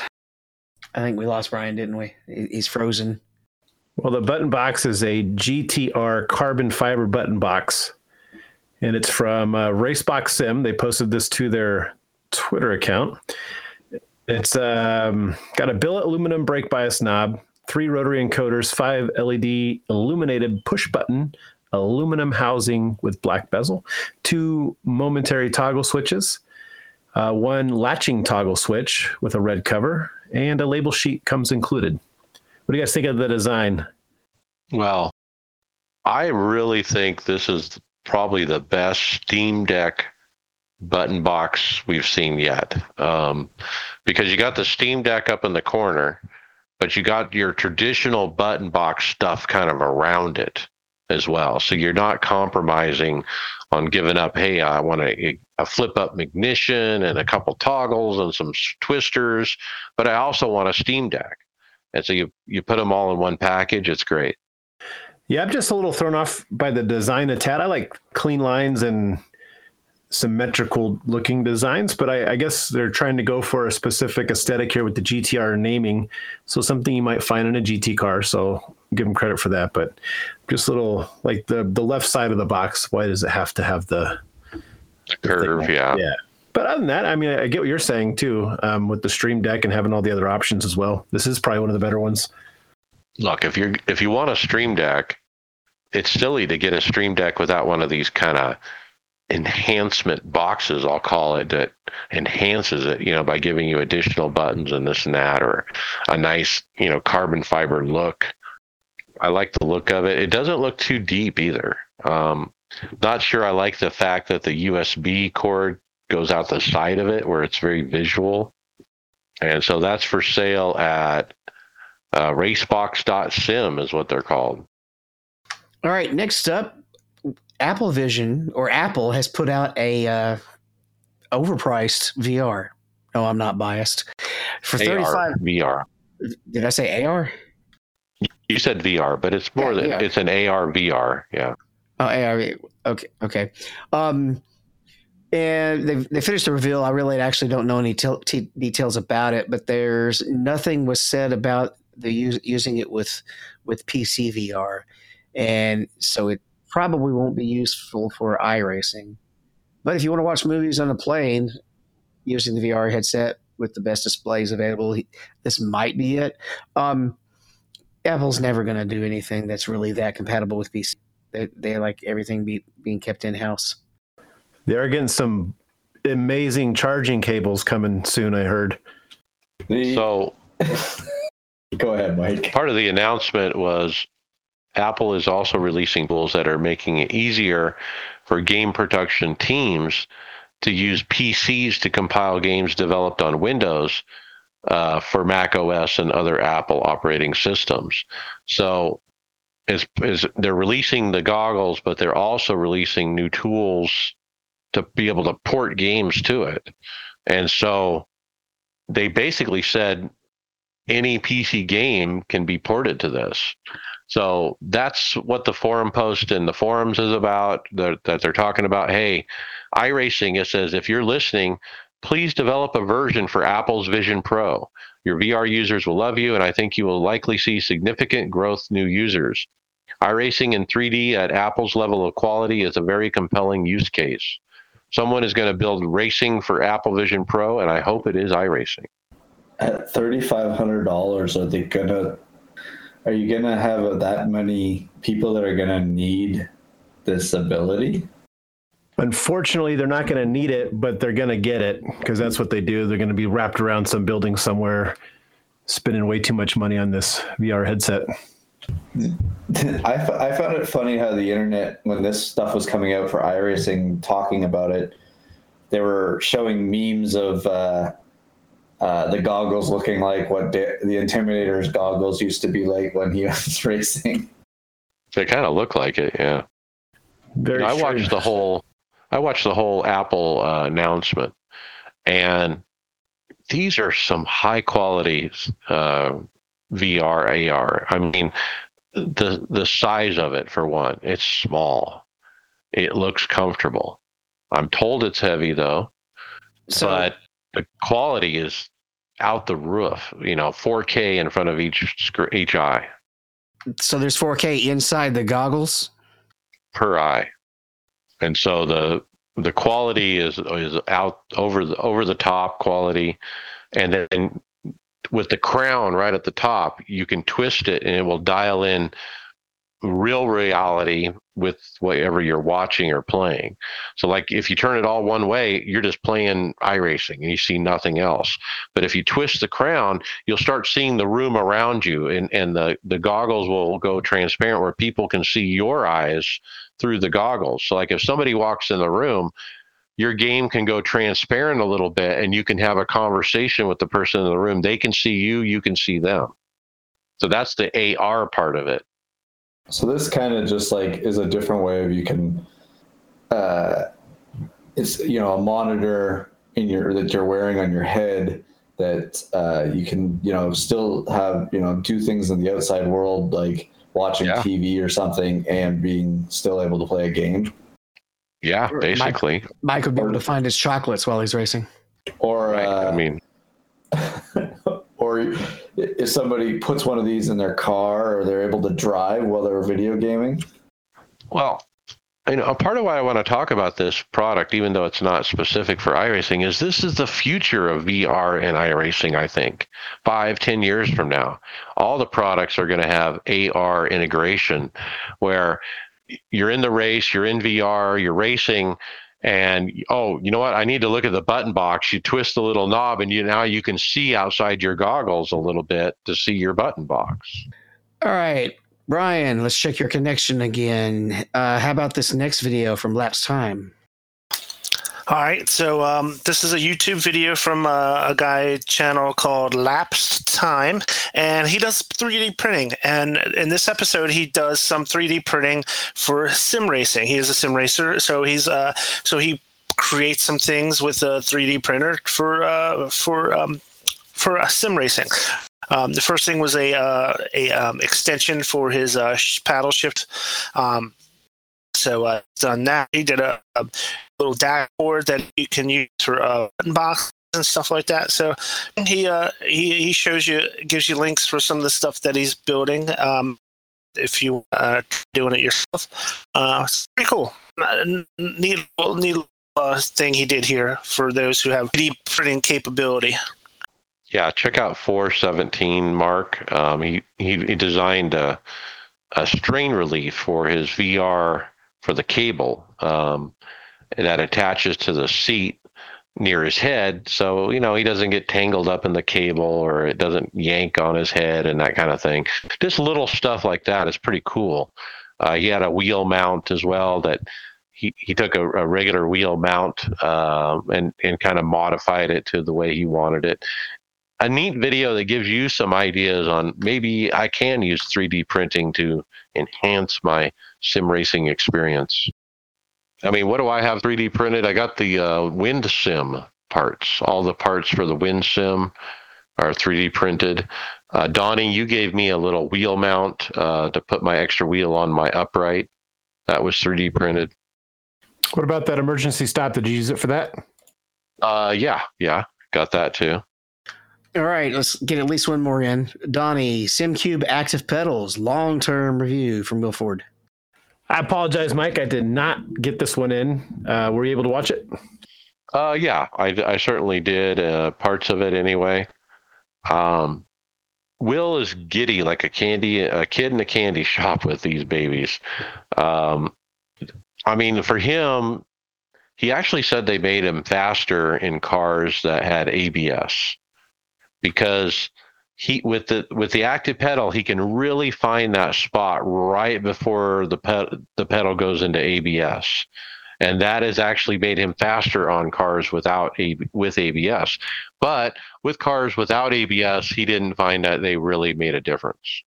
Uh, I mean what else can I say? I mean the fact that you can get that $300 and something uh, throttle pedal now to go with the brake to make it a much more affordable, I think is a game changer uh, on, on, you know, is this for everybody or not? Um, that really opens up the possibility for, for people like, like a Brian Maccubbin that maybe consider these. What do you think, Brian? Yeah, maybe I think about it once, uh, once my current pedals start to go down. Um, but yeah, one of the things he did say was that, um, you know, he would not recommend stretching your budget for it. It's not that that important to to pay that kind of money to stretch your budget. You know, if you can afford it, he says it's the best pedals he's ever had. So he gives a really good endorsement for it, uh, but keeping in mind the expense of it and how it could be a how how how much of a burden it could be for somebody who who can't really afford it to do it. You know, so um, but he, he did have a lot of great things to say about it. Well, some of the shortcomings were that he thought were in it were more related on the actual sim and not the pedals. Like the sim doesn't um, doesn't kind of uh, emulate the uh, the wear of the pedal as uh, you know as fluid heats up and and and and different changes in the pedal as it goes because it's just not in the sim software. I think that could that could be a really cool addition to something like that. Yeah, and how long will it take before David Tucker starts, you know, programming this kind of stuff into the sim? Uh, does it take another manufacturer having a similar product before they really start doing it? I don't know. Well, how much of it has to be programmed, or how much of it actually just works straight up, straight off of the telemetry?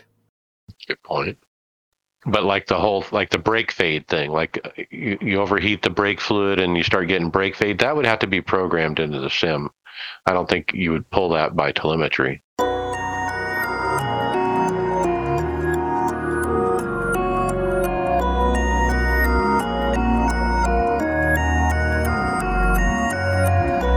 Let's jump to results. NASCAR iRacing Series. Let's finish off Gateway.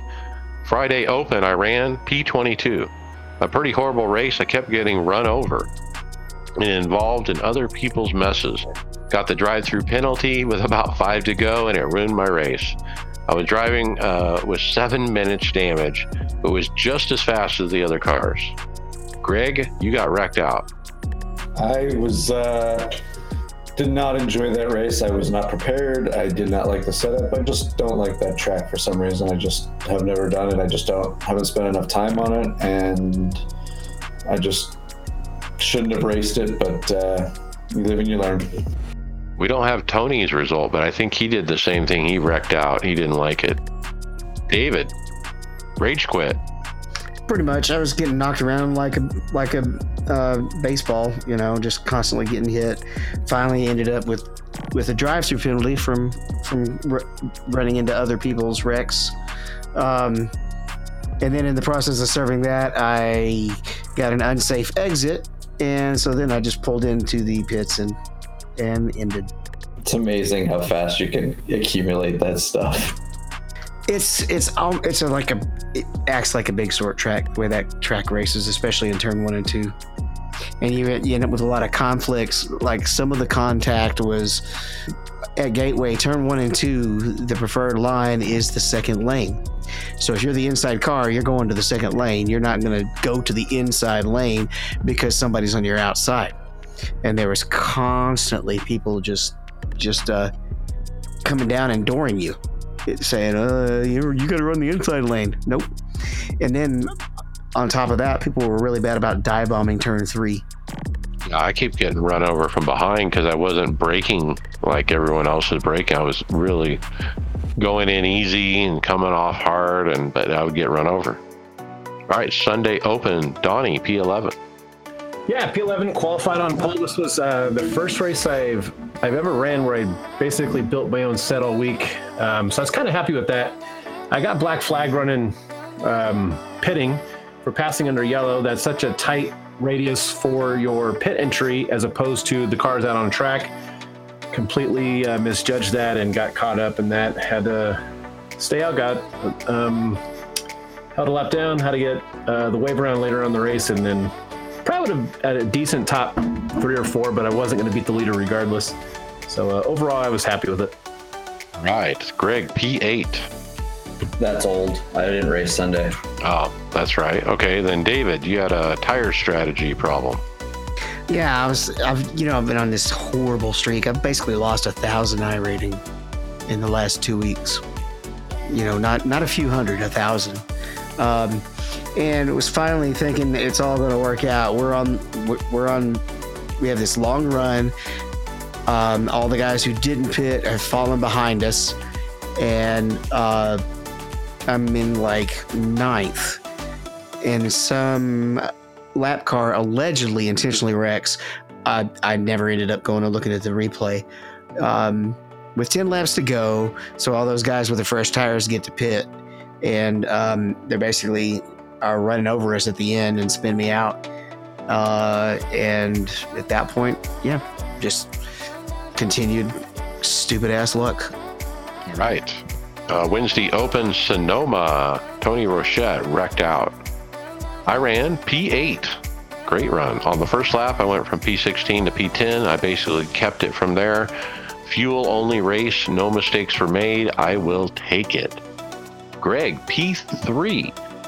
Yeah, I, I think I started P7 in this. Um, I kind of just started putting down laps. Um, I made a one little bit of a setup tweak to it, and the car kind of took off for me in the race, and just kept driving, not making any mistakes, and uh, ended up P3. I just, I, everyone else was just making mistakes. I made a couple passes, but nothing. I, I call it uneventful. It was, it was just staying on the track and I, I, had nothing for the other two, the, the two leaders. I was about 13 seconds behind second, and first place, he he lapped everybody.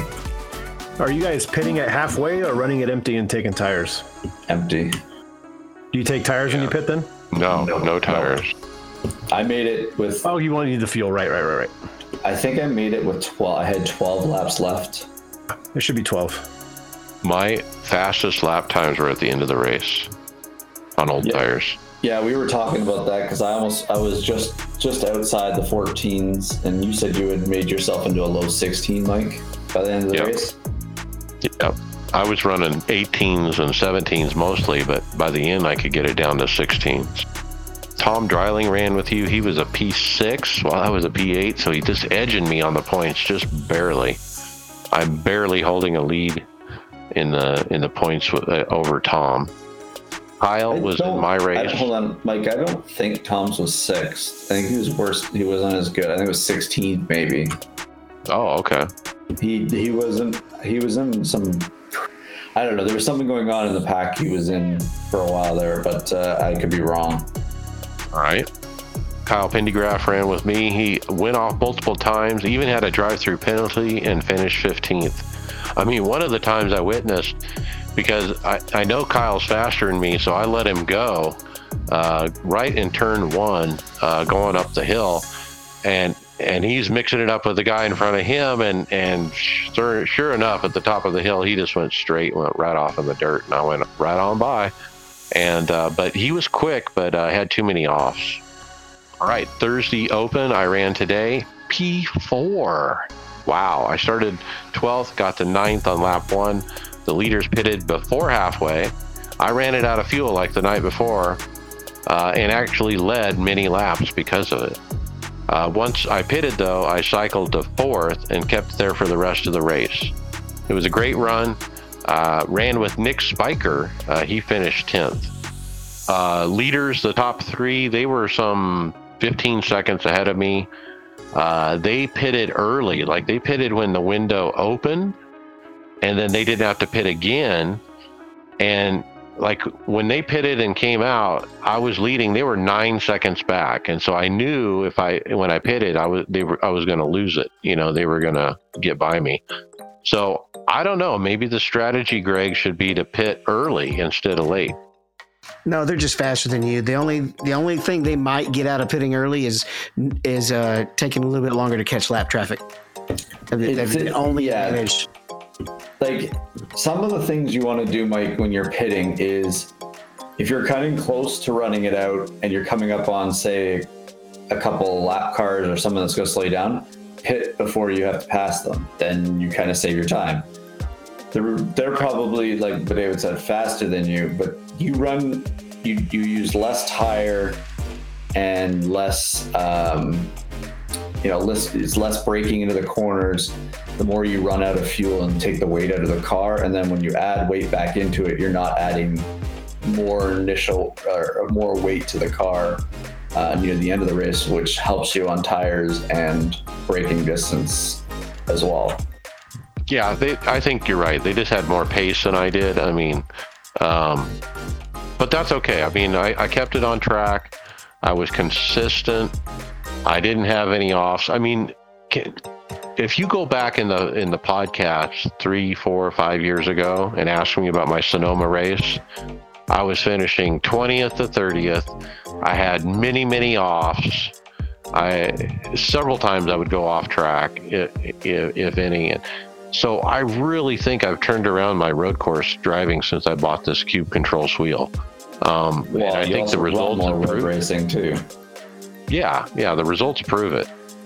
So great top five. I'll take it. Uh, hopefully, I can outpoint Tom this week. yeah tom i did look mike in my results he finished 16th All right. Knock on wood. I'll keep going. Um, moving on to other results. I ran the FIA F4 at Watkins Glen.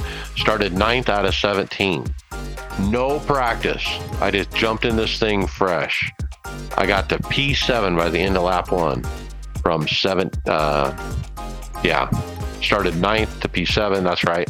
And uh, eventually I ended up at uh, having a good run. Uh, a great race for no practice. Uh, finished seventh. Then I, uh, Donnie, you ran week 13 figure eight. Yeah, I mentioned that earlier in the show. Uh, first time I've done it. Um, whole lot of fun. Hopefully, I can get a couple more in this week. It's uh, it's the Gen 4 car and the late model stock car. I think you actually are faster in the late model stock around that tight course. Uh, so I'll give it a go a couple more times this weekend. All right. Other racing I ran, uh, Daytona prototype at Daytona.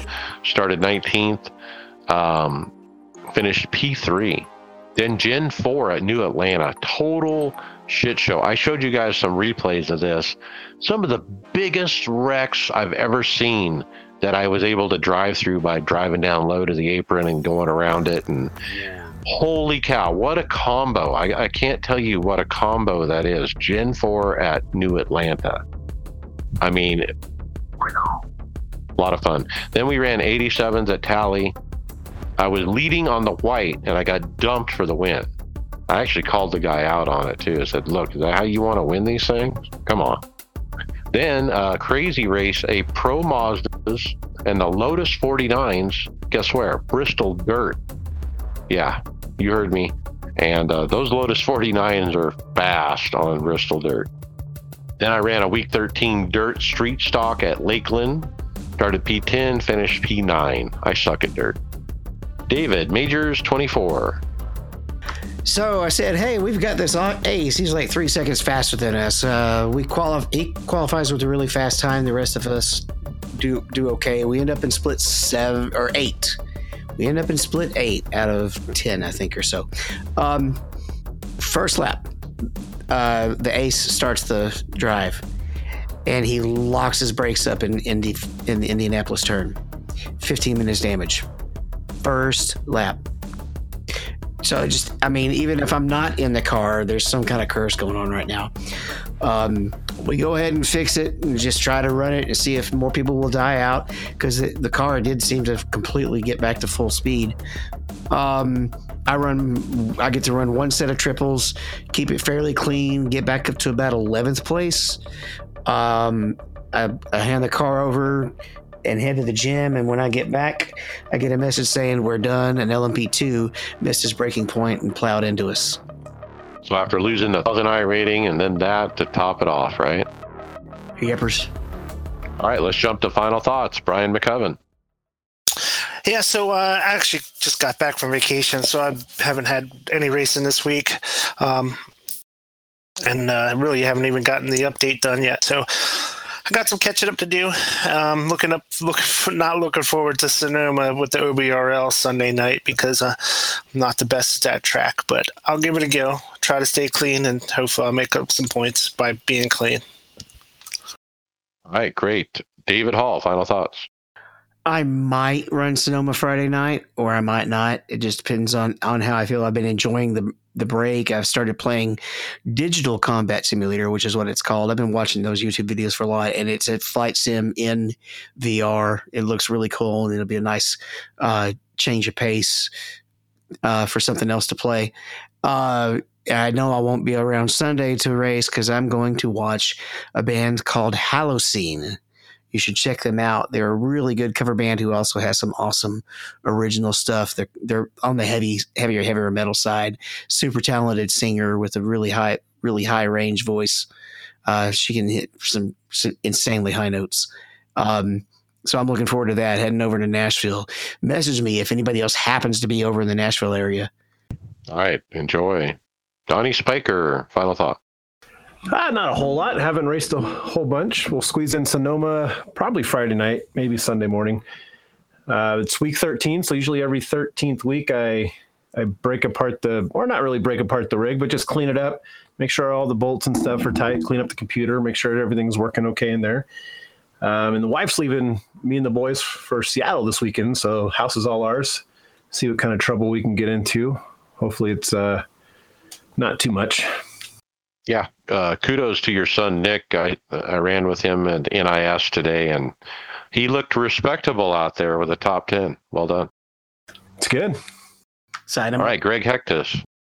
Uh, just you know, it's road course week, so I love I love racing the road courses with the stock cars. So I I pretty uh, feel pretty comfortable. I know.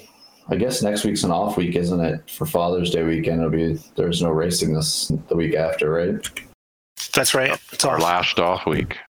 Yeah, so um, looking forward to getting that done, and uh, maybe I'll enjoy on the off week. Maybe uh, see where some of the road racing is. I really, I'm really interested in that Cadillac. Um, I, I didn't fall in love with the BMW when it came out. I'm really interested for the Cadillac in the IMSA series, so I'll, uh, uh, probably be purchasing that and doing some maybe some road racing. I'm not going to guarantee it, but uh, that sounds like something I'll probably do in the off week. But also trying to have something in the off off uh, iRacing to do and playing some a lot of Diablo 4. So um, it's taken up more of my other time. So, but yeah, just glad to be back.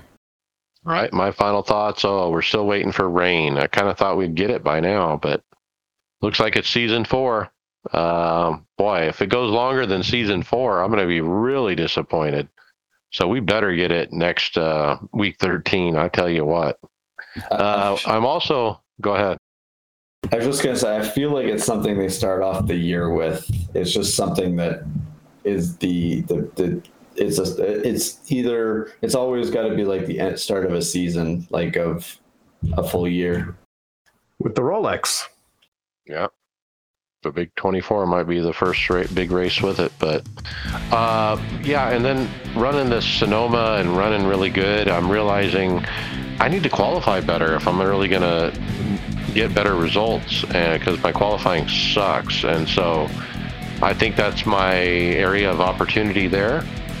Um, again, I love my painting, my wood painting, I guess it, uh, I'll call it. Uh, I can't tell you enough what it's done to my office just to get some color and some some vibe going and that kind of thing. So, uh, money well spent. Uh, can't recommend it enough for other people to try something like this. Uh, let's print your iRacing uh, car out and uh, and show it off with pride and because I am proud. I'm proud of uh, winning twice this year. I'm really proud of my 94 wins, and uh, let's go get another one. Hey, we'll see you on the track later.